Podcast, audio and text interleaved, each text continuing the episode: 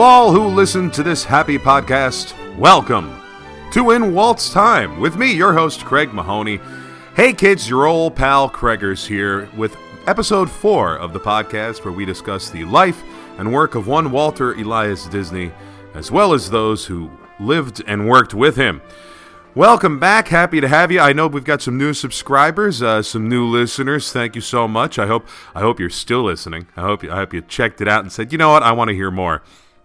Um, I also want to welcome the new Substack subscribers. If you want to, if you want to support the podcast, and you also want to be notified of new episodes as well as any new uh, Disney art that I do, give a please subscribe over at uh, craigmahoney.substack.com. You can become a free subscriber and you get all the you know the regular episodes and, and be notified of any new art that I have. Uh, if you become a paid subscriber, you will not only um, get bonus episodes, and I'm recording the first one this weekend where I'll discuss uh, more uh, things outside the general purview of this podcast. Um, you know, outside the time of Walt himself. And, and this week, I'm actually going to be talking about sort of the, the current state of affairs of the Walt Disney Company and uh, some of my opinions on them. Um, you'll get those bonus episodes. You'll also get some. Uh, sort of behind the scenes uh, work in progress sneak previews of any of us some larger disney art pieces that i'm working on you'll have a uh, first crack at purchasing any of those or any prints you'll also get a uh, 20% off. All paid subscribers get 20% off of my online gallery store if you ever want to purchase any original art or prints. Uh, it's a nice little, nice little perk for you there. And only paid subscribers can comment on Substack posts. But uh, speaking of the artwork, I do have a new post on the Substack on the Substack with some new art that I have available. Some cool little colored pencil pieces, some little some watercolors, some gouache uh, that I think you'll enjoy. And the holiday season is upon us. Christmas is coming, the goose is getting fat. Please to support your local artist and podcast. Um, if you want. Great time to go buying some of this stuff. It's good to make some nice gifts for the Disney lover in your life. If you would like to uh, commission a piece, I am taking a limited amount of commissions right now, uh, only for smaller pieces. But uh, if you want it done by Christmas Day, uh, get it in ASAP please. Uh, also, we are available on all the major podcast platforms now. I believe you should. You, I know you can get us on Apple. I know you can get us on Spotify and uh, Pandora and that. And please, if you're listening on those, you know, subscribe there and please rate and review so that uh, people can search and find the podcast a little easier. Just help spread the word. Help listen. Support support your fellow uh, Disney enthusiast here as well as um, struggling independent artist. as we as we head into the the cold, lean months of winter, and I try to try to keep a roof over mine and my dog's head and f- food in his bowl. Won't you please think of those less fortunate? Anyway, um, hey, speaking of uh, Disney history and uh, Christmas season coming up.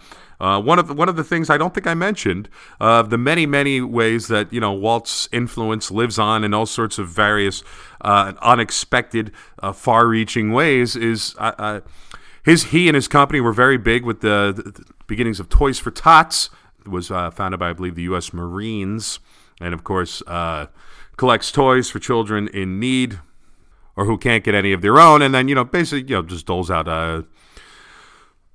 doles out toys to poor kids on Christmas, essentially, and people donate toys. Uh, but the Toys for Tots, so Walt was very big with uh, promoting and supporting Toys for Tots in its first few years, and train lover that he was. Uh, helped design and commissioned, you know, the the one of his artists to design the logo for Toys for Tots. You see, you know, that train logo uh, of the of the charity there. That was uh, that was designed by I don't know exactly who the artist was, but yeah, Walt helped uh, come up with that, and uh, that was uh, designed by Disney. So again, always, it, it's it's amazing the the life this guy led, and the it's just un, almost uncountable little influences that you see throughout the, that that he's had on American culture and our life, even even today. Um, so there you go. There's a little fun little fun little holiday tidbit as we head into that uh, the Yuletide season. Now, before we get into the meat of today's episode, I want to go uh, a couple episodes back. I kind of did a uh, I did a show where I, I listed a lot of the books and um, podcasts and blogs that I've been getting into as I sort of uh, start my journey here as a as an amateur Disney historian and a Disney history uh, podcaster. Uh, I came across. I, I missed one that I, I, I forgot to mention one that I do listen to on occasion, and I came across a new one that I definitely want to mention. Um, first of all, there's a podcast called The Sweep Spot. That's W S E E P, as in sweep, as in broom. It is hosted by two former custodians at Disneyland, and it's largely a, a, a Disneyland centric podcast and not necessarily uh, a Disney history podcast. But they will occasionally have on uh, Jim Korkis, one of the authors I mentioned in that episode, um, to talk about the history of Disneyland, as well as other, you know, former cast members. And so they will discuss the history of that park, which is very cool. Um, especially for me, I, I still have yet to get over there. You know, it's it's it's um it's interesting to hear about it, but it's also sometimes a little um you know, especially when they're talking about things going on at the park now. It's always a little, tough for me to get into it because as a uh, as a New Jersey native and New York City resident, I am as an East Coaster, I'm very familiar with the Orlando park, uh, but not so much the uh, the Anaheim one. But that is my goal within the next year to finally get over to Walt's Park and see it. And um, maybe, you know, maybe we create some content for the show and for the podcast here. Uh, which would be very, very cool. And you know, and if we have enough subscribers, and I'm, you know, five, five especially paid subscribers, and I'm monetizing the podcast, uh, we can write that trip off. So let's let's make that happen. Let's let's make my Disney vacations, uh, t- you know, tax write off business expenses. Help help me with that, please. that that'd be great. Um, so there's sweep spot. Also, this new one I discovered, and it's read. They're 100 episodes in, so they're not that new. But the Hyperion Hub, which is really great. Um, they recently had the author uh, Didier Ghez. Didier Ghez. I, I brutalized his name in a previous episode, and I apologize for that. Uh, they they recently had a great interview with him on. He's one of the authors I mentioned who's uh, behind the They Drew as They Pleased series, and he's got a new book out about the True Life Adventures series, uh, which I mentioned previously. Uh, so check those out. Check that out. Hyperion Hub. I just recently listened to their uh, two-part interview with uh, Don Hahn, producer of Beauty and the Beast, who's also uh, going to come up in a little bit as a host featured in a uh, one of the Disney Plus specials we're going to be talking about. Uh, he also he also follows me on Instagram, so I gotta I gotta message him see if I can uh, get him on this show. Or Don, if you're listening, uh, anytime, buddy, come on, you're you're more than welcome. Any anytime you want, we'll just we'll just go on and on and on with Don Hahn. On and on with Don Hahn. That's he should have his own podcast called that. That would that's a there you go. That's my gift to you, Mr. Hahn. So um, I highly recommend the Hyperion Hub and um, the sweep spot. Also, I forgot to mention the Walt Disney Family Museum has their own podcast where they obviously go through a lot of uh, a lot of Disney history, and I want that to be one of the stops when I make my way uh, to the West Coast to go to Disneyland. I want to do Disneyland and the Walt Disney Family Museum all in the uh, same trip, as well as uh, maybe if I can get over to Skywalker Ranch, that would be awesome. And then just you know, then we're just there in wine country, and we can uh, enjoy the heck out of that the rest of the way. But uh, Walt Disney Family Museum, follow them on Instagram and, and check out the podcast. It is it is a great resource for Disney history. Also, I I I, I mentioned I said I was going to mention. Um, some of my Instagram follows that I think are great for, and there are a few. If you're on, if you're on the gram, and if you are, you should be following me at In Walt's Time. Also, your old pal Craigers. Uh, but there's some really cool accounts here that are great if you're looking for again uh, Disney history. Um, what do I have here? We have history at Disney, exactly like it's uh, like you think it's spelled. Walt at Disneyland. That's Walt underscore at underscore Disneyland. Disneyland uh, Disney World Retro is another great one. Keeping Walt in Disney is a really good one, and uh, recently started it. Became friends, uh, f- social media friends, and interacting with uh, Brian Crawford, the the guy behind that, who's really cool. And I think we're going to try to get him on a future episode. Um, what else? What are the other ones? Uh, I know there's a couple others. Um, is that a oh, Walt's Folly is a, is a is a good one too, um, which is mostly about uh, Disneyland and the and the creation and the early years of that park there. So if you're on the gram, check those out. And of course, be sure to support me and the podcast in Walt's time. I do thank you so much for listening. Um, before we get into um, now, obviously, last week, if you listened, uh, I went over a lot of the sort of classic content that you can um, watch and enjoy if you're interested in, uh, you know, learning more if about you know what this the the purview of this podcast is, which is um, you know the Walt and his life and this studio and what it produced during his life, and you know what I think is some of the the can't miss uh, essential watches uh, of you know shorts and features and obviously and stuff like that. Obviously produced by the studio at that time, but also. Um, some of the uh, you know Disneyland television stuff, some of the behind the scenes things produced by Walt, uh, the Reluctant Dragon mentioned a few different things there. Um, so go back and listen to that episode. This week we're going to be talking about more of the you know the various uh, documentary movies and series and shows that you can find on there that are you know also educate you about Disney history. Um, before we get into that, though, I do want to clarify and just go over uh, some statements I made last week. Not that I think there was anything wrong with them, but basically about sort of uh, how Disney is handling potentially um, offensive. Uh, class uh, old content or you know movies, shows, songs, uh, or you know, attractions at the park and and on Disney Plus. And um, I just wanted I I, I received no feedback, positive or negative, about that. Um, I haven't really received much feedback at all, actually, about the show. But then again, you do have to be a paying subscriber to comment. So, but um, I just wanted to. I, I I wasn't planning on wading into those waters, and uh, so you know.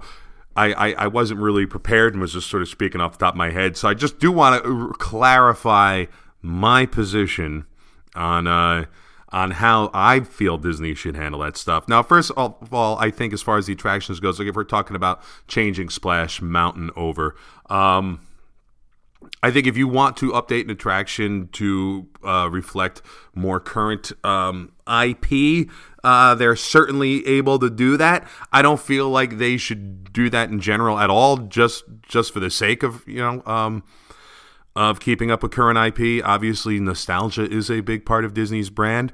Uh, but whatever, they're you know things change. You know they're free to do that. Uh, and again, I, Song of the South is a movie that I find fairly cringeworthy. Also, to be honest, um, outside of the animated segments, uh, I, I just don't think it's very good. I think it's a boring, not great movie. The live action segments. Sorry, all due respect to the uh, the dear departed, the Bobby Driscoll, who had a sort of uh, tragic end to his life. But um, I, I, really don't give a crap about his character and what he's going through. I don't care. Uh, anyway, that being said. Uh, I think, listen, if you want to change it, that's fine. I don't think Song of the South needed to be changed because my, my general point was, and again, and they're taking, I think, uh, you know, Zippity Doodah is, a, and and when I see an elephant fly, I know were songs that have been removed from. Uh, I think the uh, the fantasy parade that goes on a few times a day there, uh, going down Main Street. And my point was basically, I think, removed from the context of the movies themselves. If you're not seeing these sort of uh, crows who are, you know, caricatures of a certain type of um, black performer at the time and they're you're not watching them and listening to them and seeing them sing that and again zippity doodah removed and, and even the characters of brer rabbit brer fox and brer bear removed from the context of song of the south uh, I, I just don't think there's anything particularly uh, offensive about about them at, at, all, no matter how you feel about it. So that's and you may disagree with me, and that's fine. And you may think there's nothing even wrong with "Song of the South." You may be like, "What are you talking about? It's a great movie. I cried when little Bobby when they finally learned they weren't going to lose their home or however it ends. I don't even remember. Uh, that's fine. We're allowed to disagree. Part of this is going to be I'm, I'm, I'm, always going to try to be generous in the way that I uh, express my opinion. Um, so I just that was my one point there is I don't think there's anything particularly. Uh, I, I I don't I'd hate to see them lose. Um, when I see an elephant fly and zippity doo dah because I think they're, they're both great songs. And when I see an elephant fly, it's just I mean it's such a cleverly written song. It's just there's nothing racist about it itself. It's just it's a song full of puns. You know that's it.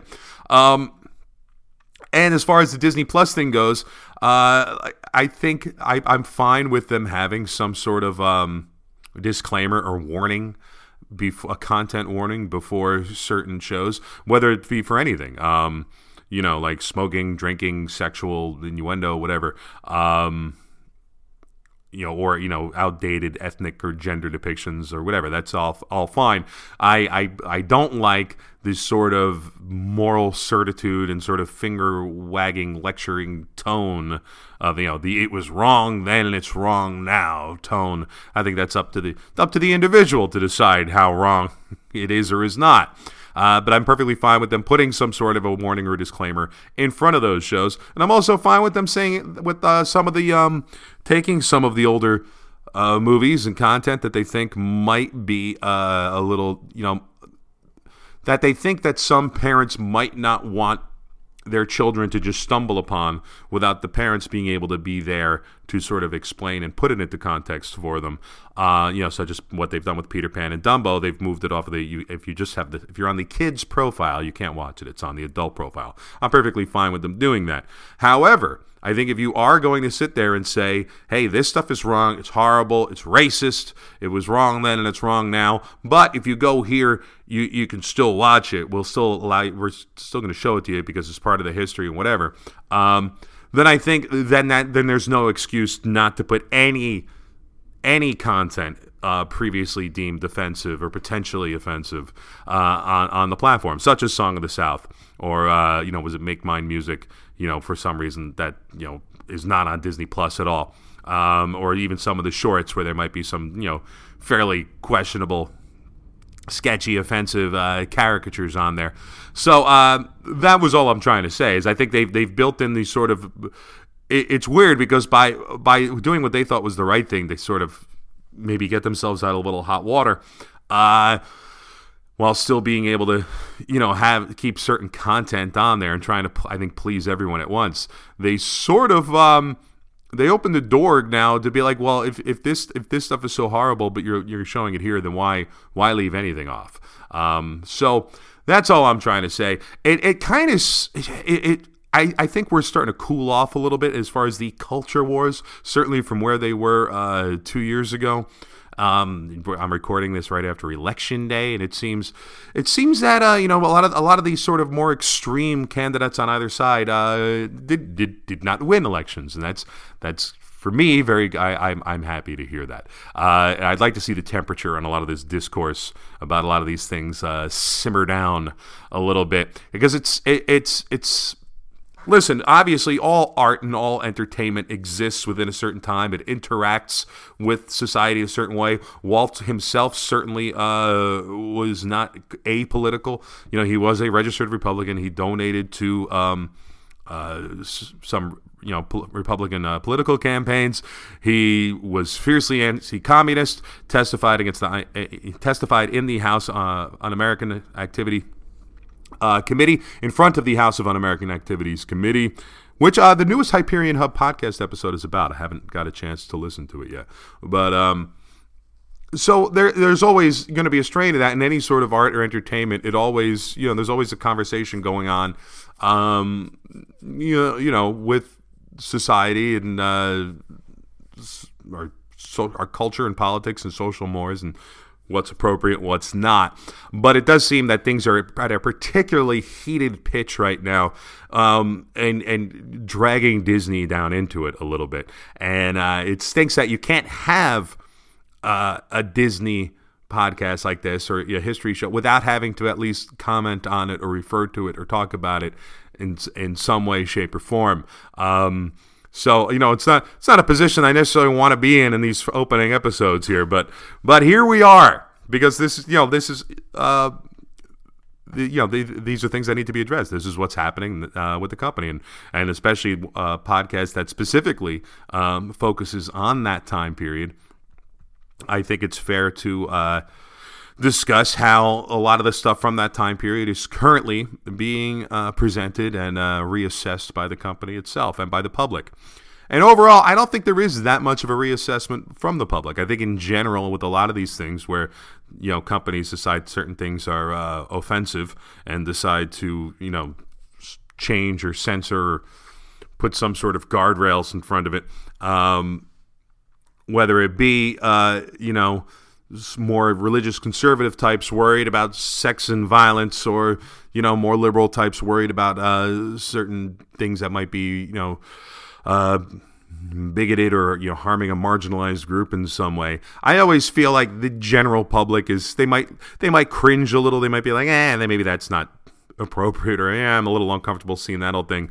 But generally, I don't think they I don't think they have as much of a problem with it as um, it, I think a lot of a lot of these changes end up getting made because of a, a very a, a minority of very loud, very passionate activist uh, types, and uh, you know that's where that's that's uh, that's sort of always been the case, and I, and it seems it seems they've gotten a lot louder and taken up a lot more of the public discourse recently than they had in past years, and um, I don't know. I, I, hope I hope Disney and a lot of corporations in general uh, are just a little more um, take a little more time to to say like, hey, wait a second, how much of this is is just this very is it how, how how much of this is the real general public that that has a problem with this, and how much of this is a small group of people, um, and how and how big a problem is that small group of people going to be for us? Because that does need to be taken into account, right? Um, even if it is just a small group of people, if that small group of people is as a core group of your employees, well, then you need to you, you, you need to consider that they have a little more weight than uh, than than just a bunch of you know a few thousand people uh, retweeting a hashtag on Twitter, you know. So anyway, um, I myself have a fairly high bar for uh, I don't, I don't get offended as I mentioned by a lot, uh, but I am obvious I am sensitive to uh, other people's you know uh, sensibilities and, and how offended they get. So I'm not to. So I, I kind of fall in the middle uh, on a lot of this stuff and a lot of this talk where you know a lot of people try to dismiss it and say there's ah there's nothing wrong with uh, Song of the South at all, and anyone who thinks so is just being too sensitive, and other people who think it needs to be buried deep beneath the earth till the end of time. I'm sort of like, yeah, you know, it's definitely makes me a little uncomfortable watching it. Definitely cringe a little, but uh, perfectly fine with them putting it on Disney Plus with the disclaimer in front of it in the uh, adults only profile, the you know the adult supervision profile. Uh, so that's where I stand on that. We've gotten that out of the way. Whoo! Can you hear the flop sweat? Discussing on the next in Listen to In Walt's Time with Craig Mahoney every Wednesday, discussing all the hot button issues in the Disney universe. Uh, so, all right, that's out of the way. On to other business. Part two of our tour through Disney Plus and the various uh, educational resources available there to learn more about Walt Disney and his studio during his life. They do have a like like I said, we went over a bunch of the classic stuff in the previous episode. Give that a listen if you dare. Uh, today, however, we'll be doing a rundown of the various uh, documentary features and series produced in, either in the last 20 years before Disney Plus or produced exclusively for by Disney Plus uh, that you can find on the aforementioned Disney Plus. All right, let's kick it off with 1995's Frank and Ollie, available on the service, written and directed by Frank's son Theodore, who is also uh, the director of Walt and El Grupo, which we'll be talking about in a bit. Also available on the surface, on the service, on the surface of the service, and also deep within the service. Um, Frank and Ollie, it's it, it is it is delightful. Uh, obviously, two of the nine old men Frank, if you're listening to this, you you have heard their names before. You've seen their cameos in uh, Brad Bird movies. They're they're the two old men sitting on the park bench uh, at the end of The Incredibles, talking up you know. That's the way it's done. No school like the old school after The Incredibles saved the day. They're also both, uh, I believe, are they? They're they're in they're in the Iron Giant. I'm not sure if they're in it together or not. I know. Um, I believe Ollie plays a train conductor, and I think Frank. I think they're both there as they're as they're checking uh, the the missing track that the Iron Giant ate. Brad Brad put them both uh, in there as well, a little cameo for them. But this is a 1995 documentary about uh, about their friendship and about their life and career with Disney. It works as a great companion piece to the book I mentioned a couple episodes ago, The Illusion of Life, uh, the art of Disney animation. That is a uh, you know great reference for anybody looking to learn about the learn about the animation and, itself, as well as um, the history of the Disney company at that time. Uh, it it is it, it really is they're, they're great they're great uh, personalities. It's very uh, it's very charming sort of docu- uh, documentary. Their wives are in it. It, it goes into uh, also some of their side hobbies. How much Ollie loved trains, Frank's uh, piano playing, and his uh, piano playing with uh, Ward Kimball's Firehouse Five plus two, the little jazz combo, uh, made up mostly of members of the Disney studio at the time. Um, it also it's very cool. Like I said, it, it, it, works as a little bit of a companion piece with the with the book that they wrote because there are pieces, uh, there are parts of this where it shows them acting out, you know, certain scenes that they animated from certain movies. Um, and then we'll show you the animations side by side, and and in it, you know, some of the scenes they pick are also ones that they go over in the book as well. Um, so that's that's uh, pretty cool. It's not they're they're they're they complement each other well, both the book and the movie. But obviously, I mean, not everyone's going to read that entire book. It's big, it's a long book. Um, Frank and Ollie, though, I highly recommend it. Very delightful, nice insight into uh, not not just uh, two of the best animators, especially hand drawn animators to ever live, and um, two men who really helped carry on the the you know Walt's legacy and the Disney studio of the 30s and 40s and 50s legacy into the late 20th century. But it also it's also just a great uh, story about a, about a lifelong friendship, about how these guys you know sort of became friends and they became you know not just Frank Thomas and Ollie Johnston, but you know two of the nine old men you know, uh, but Frank and Ollie, like a pair, a unit, you know, almost almost a uh, single living organism. Um, so it's I, I it definitely it's definitely uh, great. I recommend it. Theodore uh, Frank's son wrote and directed that, as I mentioned, and he also did uh, Walt and El Grupo, the documentary about um, the Walt and the his wife and the various uh, people from the studio that they took on the Good Neighbor tour down to South America that ended up uh, resulting in Saludos Amigos. And just as uh, Frank and Ollie makes a great companion piece to the uh, the book that they wrote, um, Walt and El Grupo is a great companion piece to Saludos Amigos. It works as um, almost a, almost a behind the scenes making of the movie itself, uh, which is of course part of the movie of Saludos Amigos. They show you a little bit of that there. Um, it's really uh, wonderfully done. There's a lot of really great photographs, a lot of great uh, the art that they produced at the time, and not only do they uh, do they have, I think. Um, Frank Thomas's uh, widow, and, and they have some of the you know the children and the wives of some of the people. I think uh, Ted Sears' wife um, reads. They're they're reading uh, speaking for these people who are no longer alive at the time of the document that the documentary was made. Um, I think it was 2003. This was made here. Let me uh, double check. Uh, 2008. I'm sorry. Um, it was five years early. Anyway, uh, Walt and Group Grupo. It's great. They they they show some of the um, the kids, grandkids, and wives reading the letters that were written home. So part of the narration is is from these letters, um, uh, the artists themselves telling the, the story of their time there and how they uh, ex- their thoughts on on these very new and you know foreign countries that they had ne- you know most of them had never left.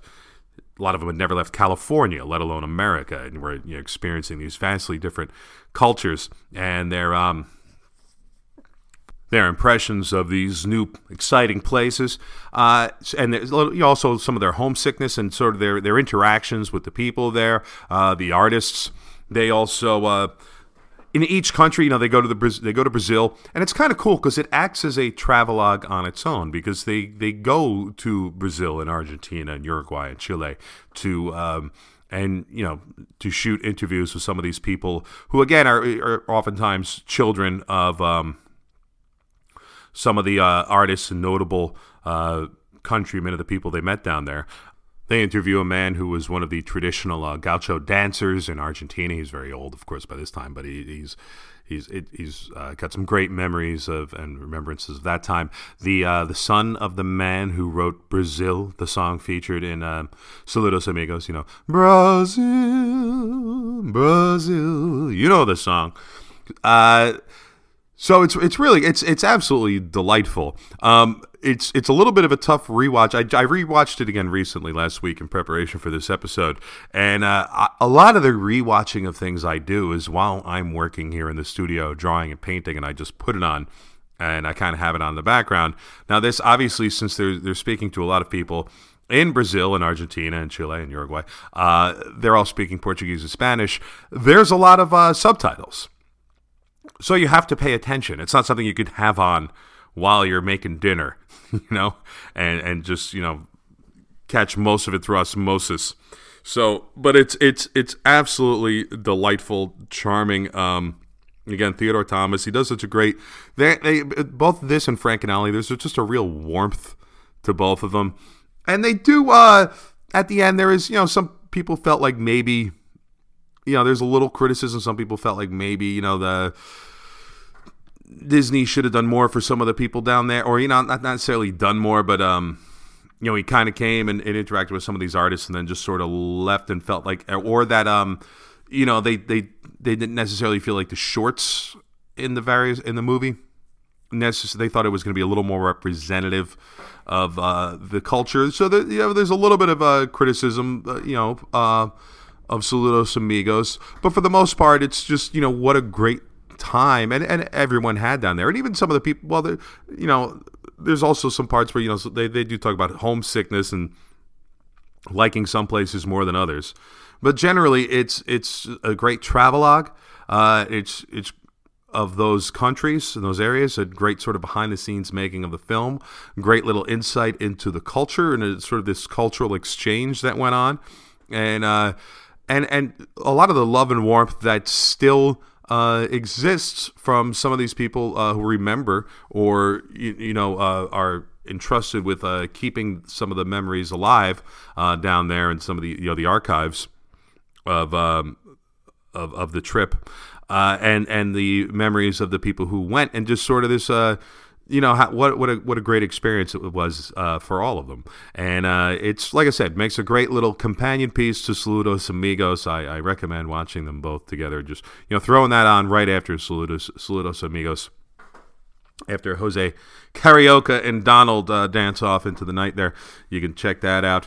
There is also uh, the boys about the Sherman brothers, Robert and Richard Sherman, and that's that's an interesting uh, another sort of heartwarming, um, but sad in a way, uh, tale about the Sherman Brothers who wrote so many of the songs that we associate with Disney, especially the parks, especially, you know, Disney in the 60s, Mary Poppins, uh, The Jungle Book, Sword in the Stone.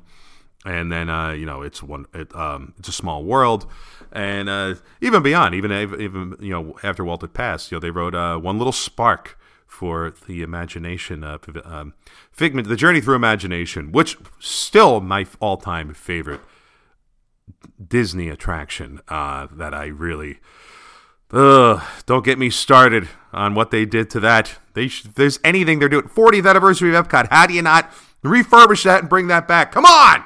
Uh, I also did a very nice uh, that I, I really cute Figment gouache painting. If you check out that other Substack post with my new art, I I, I, I like it very much. anyway, uh, the boys, yeah, it, it, it goes on about um, sort of the, you know how they struggled and it, they were they were you know, they were adults with families by the time they sort of got discovered by Disney and, and wrote some songs for The Parent Trap and then had some hits with Annette Funicello uh, and, and really started, you know, having success as songwriters, and it goes into the history of how their father was a songwriter, and then their their experiences um, in the military. I believe it was uh, Bob Sherman, the older brother who fought in World War II, was shot in the knee and ended up uh, walking with a cane for the rest of his life, and also uh, entered uh, was you know was one of the first soldiers to enter the Dachau uh, concentration camp. It's sort of how that shaped him for the rest of his life, as you would expect that it would, uh, and then the the, uh, the, medals that he received for that, and and it and it goes through sort of like you know their their working relationship. Uh, throughout their life, and then they had a falling out and didn't talk to each other for years, and ends with a uh, a, a, reunion of sorts, and it's very uh, touching and heartwarming. And um, uh, great insight into that part of the Disney legacy, and uh, so many of the songs we remembered. Obviously, there's some uh, interviews with Mary Mary Poppins, Julie Andrews, who played, who is not actually Mary Poppins, but played Mary Poppins on screen, uh, the Academy Award-winning performance, and Dick Van Dyke, uh, among others. It's it's great. It's, if, if you're listening to this, you've probably already seen it. You've seen these, right? You you know these. So those are the those are the ones there that have been produced before the, the existence of Disney Plus. Now, there's been a few uh, produced ex- exclusively, explicitly, exclusively, whatever, uh, officially for and by Disney Plus. One is the Imagineering story uh, by Leslie, produced, I think, and directed by Leslie Iwerks, the granddaughter of Ub Iwerks, who is, of course, the animator and friend that Walt brought from Kansas City to Hollywood. He was the main animator on uh, Steamboat Willie and most of the early Mickey shorts before leaving to uh, found his own cartoon studio that, that just never really made it and didn't last very long and then ended up coming back to work for Walt for years, but not as an animator, but sort of as an all-purpose handyman, fix-it guy, inventor, uh, engineer who would, you know, handle various mechanical problems that Walt had with, you know, whether they be... Uh, things they wanted to work at the parks or cameras or things like that. And uh, his granddaughter puts this together for the uh, going over the whole history the Imagineers from the conception of Disneyland and the formation of WED Enterprises and how they pulled some uh, people mostly from that you know the studio itself, filmmakers and animators and various uh, set designers that they brought in from other studios as well. And takes you all the way through. I think it's six episodes. Takes you all the way through to the parks now, and it goes through the you know not just uh, the creation of Disneyland, but also then uh, Walt Disney World and Epcot Center, then you know Tokyo Disneyland, uh, Euro Disney, Shanghai, and a lot of the various newer uh, lands and expansions and the parks all over the world. It covers everything. It covers everything at every park from early 50s until now. For our purposes, though, as far as just learning about Walt and his life, uh, really the first two episodes. If you're if you're just you know if that's your main concern, um, you know that's what I just rewatched. Uh, for this episode, and um, it's great. It's it really does. Uh, it, there's a lot of um, interviews with uh, guys like Rolly Crump, Marty Sklar, Bob Gurr, a lot of the old Imagineers, and it does it, it does a pretty good, thorough job. Um, fairly objective job too of taking you into the creation of Disneyland, and then sort of as they began to update certain things, and then the second episode comes after Walt's death, but still, uh, you know, deals with things that he had projects he had begun when he was alive. So I think it's still interesting. You know, the only the only one that's really about Walt is the first episode, and then at the end he passes away, uh, and then spoiler. And then the second episode is about them moving on. But obviously, you know, I think talking about the the beginnings and the opening of Walt Disney World and um, even Epcot, and of course the Haunted Mansion, which I'll get covered in depth in those episodes. I think is still, uh, I think it, you know, it, it still falls under under the uh, in within the boundaries of what we're talking about on here because they were initiated by Walt. They were taking Walt's plans and they were trying to interpret them the best they could after he was gone. So I think if even if you're if you're talking about you know strictly Walt, uh, I still think it's fair to talk about uh, those things. Um, so, yeah, those first two episodes I'd recommend. The whole series I'd recommend. But it is interesting because you see the change in sort of attitude and philosophy in, uh, within the company by the between the first and last episode. Like, I can't remember. I haven't rewatched the whole thing. I got to go back and find it, and I, maybe I'll maybe when I I do my bonus episode on sort of things that are going on now. I'll bring it up. But I remember that, you know, there were some quotes from Walton House. He, he was talking about, you know, how it wasn't necessarily about making money or, or uh, you know, how it really was just about, you know, making the customer happy and just doing new and exciting things and, you know, exploring new boundaries and whatever. Um, and by the end, there's a Bob Iger quote, and I can't remember exactly what it was, but I just remember how much it struck me when I first sat down and watched this full series.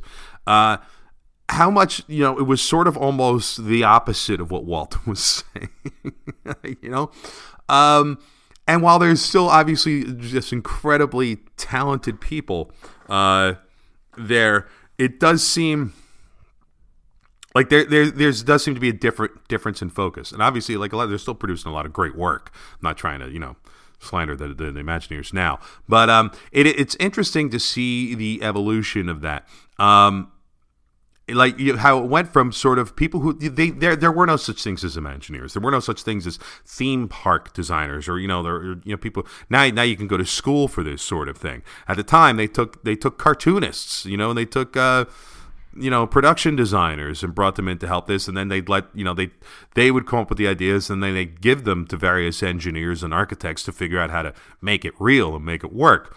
And now it's sort of one um coherent, like inclusive discipline uh, where you just you study this thing. And I think there's a little something missing by not having. I think they could they could use having a little bit more uh, people from you know from uh, animation, from filmmaking, people who are storytellers, gag men, maybe from you know who, where that's their discipline. Like if all you study is theme park attractions, and there's people who are great at it, and people who still know a lot, you know, who can still make very fun, warm um, attractions. But you look at like Pirates and and Haunted Mansion and Jungle Cruise still hold up today because in large part because of Marc Davis's designs and, and guys like Claude Coats and X Atencio and Ken Anderson and John Hench and these guys who had cut their teeth creating these these just beloved classic animated films and they were able to you know bring that same sensibility and that same um, knack for character and story and engaging with an audience uh, into into these attractions, into the, the three dimensional world, and now it seems to be more about sort of a visceral experience uh, you know, more of a sensational experience. While they still talk, preach story and story, and, and there is always some sort of a story involved. And again, I'm not I'm not trying to be too critical because I do love a lot of the new attractions. Um, I, I do think there's a little something a little something missing. Like there's a reason people still love the Haunted Mansion and Pirates of the Caribbean, despite you know there being no great new technological breakthroughs uh, in the in the production or presentation of either attraction. You know, there's been obviously a little updates here and there, but generally it's still pretty much the same, the same uh, as as they were when they opened overall. Uh, so I yeah, it, it, it's it's interesting to just see see the change over the years uh, with that. Uh, but I do think I think one of the reasons that that Star Wars Galaxy's Edge works so well uh, is because they did work with the people on Lucasfilm who had worked on Star Wars. Uh, they were, you know, movies and shows and had been at Lucasfilm for years. I think, you know, Doug Chiang started uh, with with uh, George uh, back. Uh, oof, did he go on with the special editions or did he sign on for the prequels? One or the other. But either way, that's like, you know, he's been there for ages. So these guys kind of knew how to take you into that world and present you with a story uh, that I think uh, you know really works and has a sort of a different feel than maybe some of the other uh, newer things. But um, yeah, I just I.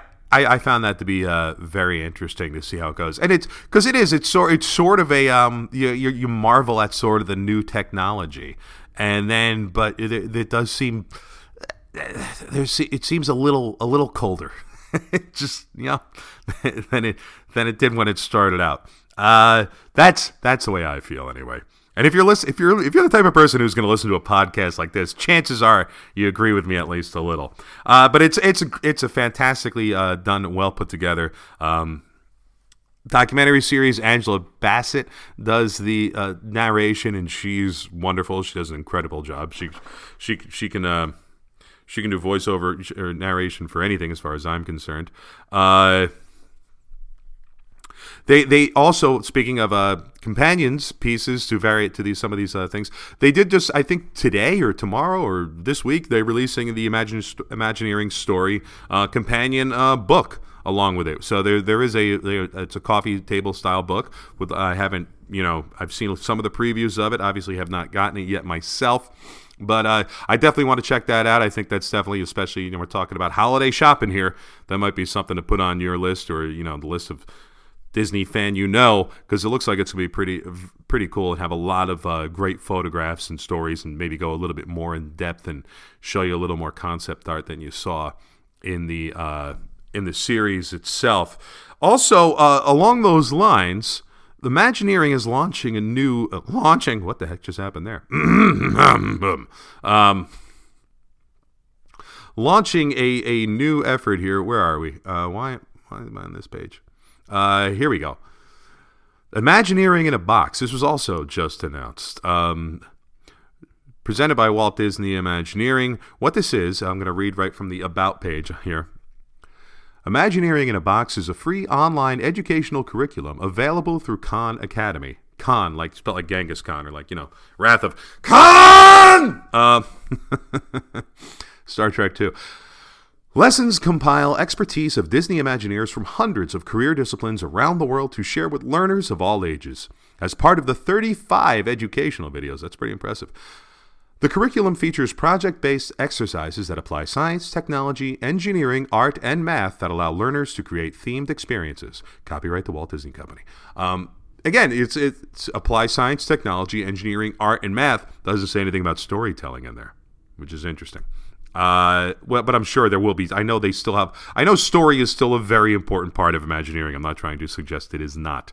Uh, so I don't know if this is going to there, but there's if you go to khanacademy.org, there's a um, preview video for this that looks uh, very cool. Like it's going to be like a sort of, I guess how they have like the the masters uh, classes or what's the other um those sort of uh, the online. The, it, used to be called the Great Courses. Now it's something else. It looks like it's going to be similar to that sort of thing, but for Imagineering. And it's I'm I'm I'm definitely excited about checking that out. That looks very cool. I don't know what it's going to cost. Um, lesson one: creating worlds. Uh, I don't know if it's going to be free or what. Uh, huh. No, looks like you can click right on there. Lesson one Creating Worlds, Intro to Creating Worlds. Introduction to our lesson on creating worlds. Uh, intro to Creating Worlds, thinking about the story of a land. See, there you go. Exercise one, your own land, the theme of a land. Exercise two, theme, layout. Exercise three, designing buildings for a land. Oh man, this looks this looks cool. Yeah, uh, I I I think you should definitely check that out. I'm to be having some fun with that myself. So, Imagineering Story, the the documentary series, the book and Imagineering in a box. Man, that is, cool. you know, you can criticize the company for, and they get a lot of criticism uh, these days for how they're run and, uh, you know, the way they interact with customers and fans and whatever. But, uh, and, you know, I think some of it may be a little overblown. I think some, you know, people like to complain. I think a lot of it is warranted, but that, that is cool. That's very cool. I can't wait to get into that. Next up, we have Behind the Attraction, a fun little series produced by Dwayne The Rock Johnson. Some of you may know as the star of The Jungle Cruise, Disney's Jungle Cruise live action movie with Emily Blunt, amongst many, many other titles. Also, uh, other Disney connection, obviously, as Maui in Moana. And, you know, you may have seen him in one or two other movies as well. Uh, but he he's the, I think, executive producer behind this series, and it was timed. The release of this was timed to coincide with the release of the live action, uh, mostly live action. There's a lot of there's a lot of CG in that movie. Um, release of the Jungle Book, and of course that it's so that is the first episode of this ten episode series, which, as the title suggests, takes you behind the attractions at various Disney parks around the world, uh, and takes you through the concept, the making of, and then. Uh, We'll even take you past that to certain, you know, like with the Haunted Mansion, the various versions at different parks, or like Space Mountain as well. Or um, I think in this, sometimes they try to, they do a lot to kind of stretch the runtime of this to fulfill the, you know, get too close to. Uh, I think they're all around 40, 44 minutes. They're supposed, they're basically the runtime of an hour show if it was on network television and had commercial breaks. Um, but it doesn't, so I don't know why they couldn't just make them an hour. But I, well, they because they do feel like they're padding for content at the end some of the ways because I think I think it's the end of the Space Mountain episode where they um try to talk about how it's you know sort of led to uh, no Star Tours I think ends with um that's right. There's a Star Tours episode that ends with uh, ta- you know Galaxy's Edge and Rise of the Resistance and all that, um, which I guess yeah fits in, but whatever. Uh, all right, never mind. Forget what I said previously.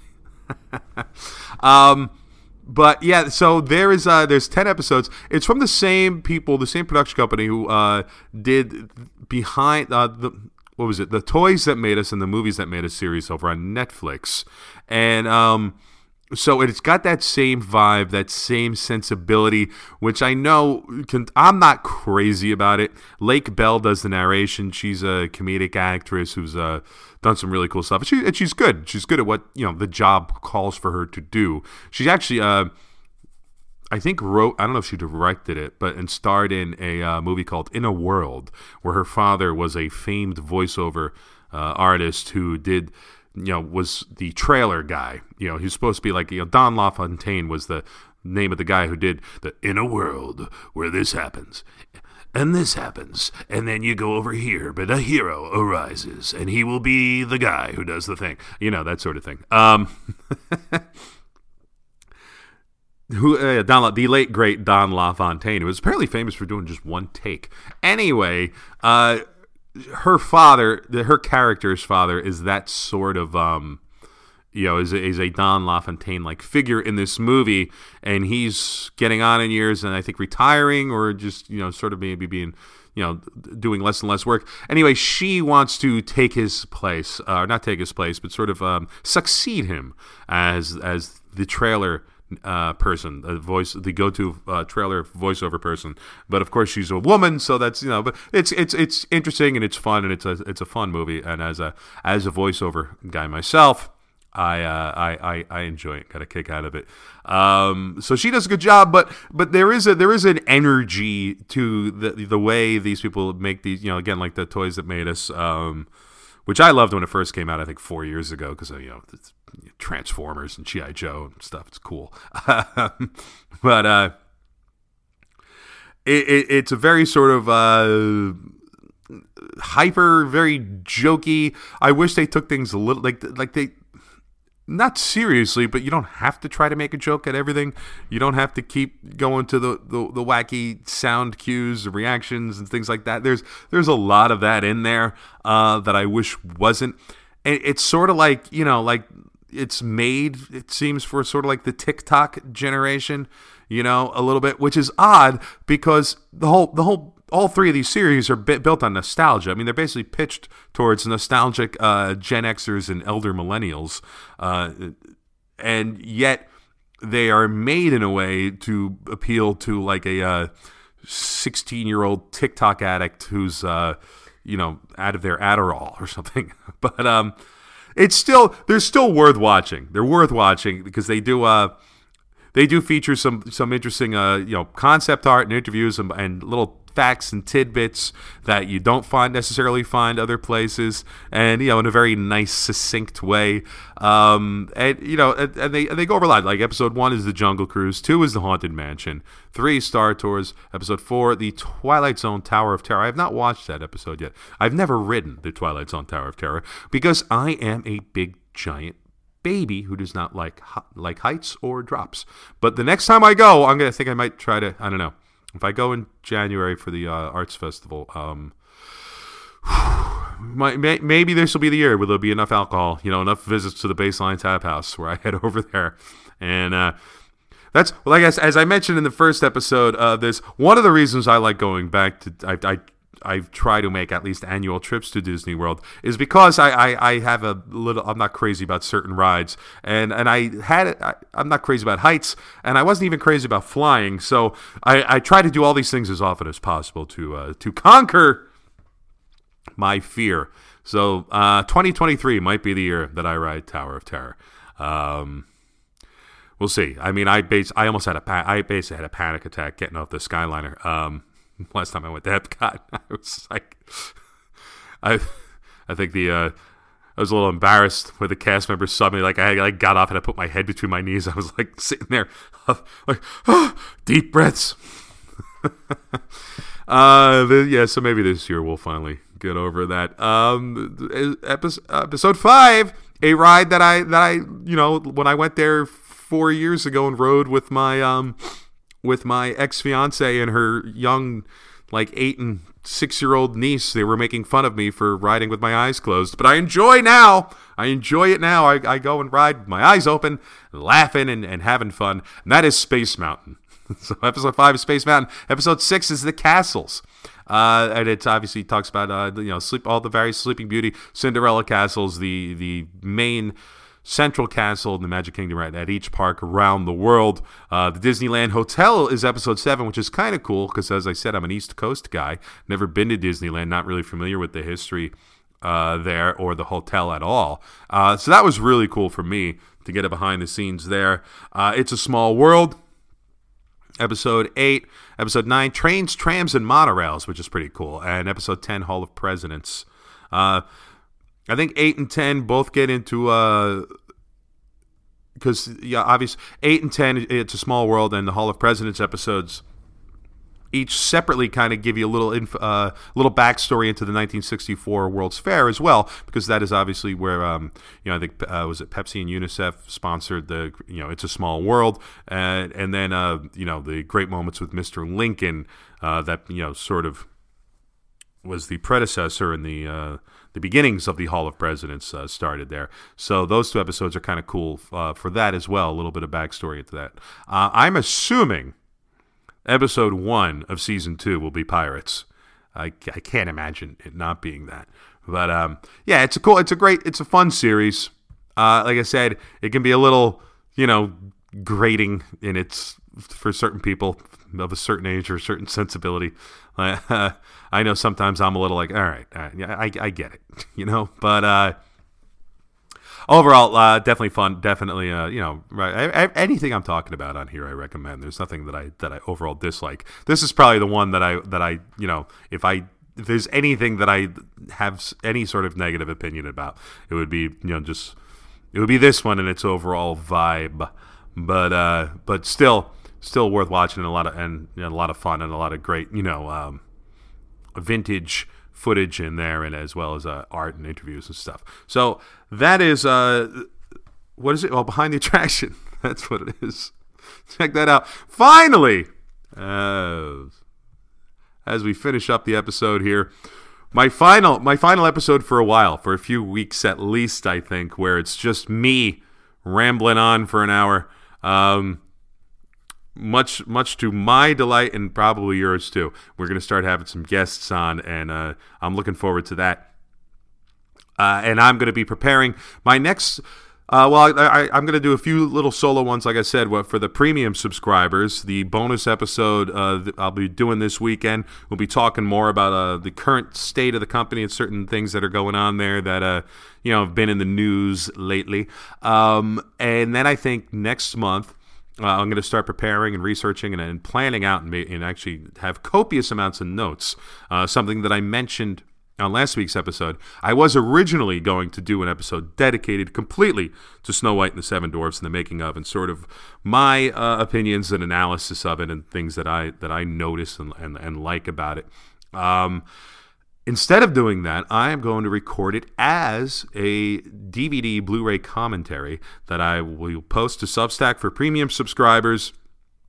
And you can sync it up with the movie when you watch it and uh, watch them together. And that, that'll be my Christmas gift to you, dear listener, dear premium subscriber. It's only five bucks a month, $50 a year. That's a $10 bargain. Why don't you go for that? And as I said, you get 20% off of my store if you're looking for any uh, gift ideas for uh, the upcoming Christmas holiday season. Uh, you, can, head over that. The links will all be in the show notes. But first, we have one more thing to talk about. That's the Adventures Through the Walt Disney Archives, hosted by the aforementioned Don Hahn, producer of Beauty and the Beast and many other Disney classics. And uh, it's it's an hour long special where he's sort of uh, it's it you know it's it's him touring the Walt Disney Archives, but it also kind of goes around and he goes to this one warehouse uh, in, off near one of the parks where they have a lot of old, um, I, I, you know, uh, props from movies and the, and the, and, and the, was it cars, rides, moving things from the attractions, uh, and checks that out. And it's very, it's very cute and it's very, it's very cool because they you see some really cool stuff. And, you know, you see some nice. Uh, you know some nice animate you know animation art, uh, some great matte paintings, some great costumes and props. Uh, there's they also go to I think it's Walt Disney's uh, old Woking Way home. The um, the is it, is it that or is it the one on Carol? Is it the one of those? Is it Woking Way or or Carolwood Drive? Can't remember, but it's Walt Disney's house, you know, uh, that he lived in, and they and they take you on a tour through there as well. Uh, I think it's the Woking Way one. I think it's the first one. I think it's the one before Carolwood. Yeah, the smaller one. Um, anyway, uh, it's really cool, and it's and it's fun because you know, it's very jokey, and it's and it's it's very you know staged and written, but it's kind of interesting how you know, and it's almost a little like the Reluctant Dragon, where you know, like Benchley's trying to get to one place and he keeps getting waylaid and sent to these other places, and it's like, you know, and it's just sort of like, oh, Don, here you. Oh, we didn't expect to see you here. Well, hey, you know, why don't you go do this thing? And then, and it's, you know, and uh, it's it's it's fun, and he does a great job. He's very uh personable, and uh, you know, started out being a, an animator and a producer, and now is uh now gets to be a host of Disney uh Disney Plus produced show, and uh that's a lot of fun. He but two other things that he has uh, I, I documentaries on there. Don Hahn was involved with. Uh, there, there, there are documentaries on projects he was involved with and people he was involved with that are not um, that are not about you know Walt's time. Uh, is Howard and Waking Sleeping Beauty, and these largely have to do with uh, you know the the late '80s, early '90s Disney Renaissance era, specifically the making of uh, you know Little Mermaid and Beauty and the Beast.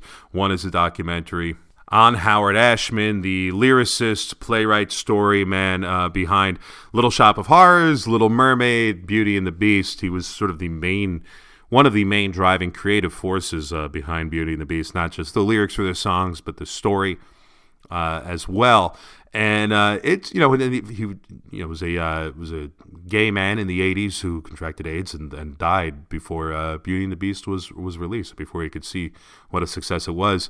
So it's uh it's a great documentary about a, a you know singular American life, a great creative mind, a guy who contributed a, uh, a lot to Disney and its legacy, um, and you know, definitely you know, a bit of a tearjerker.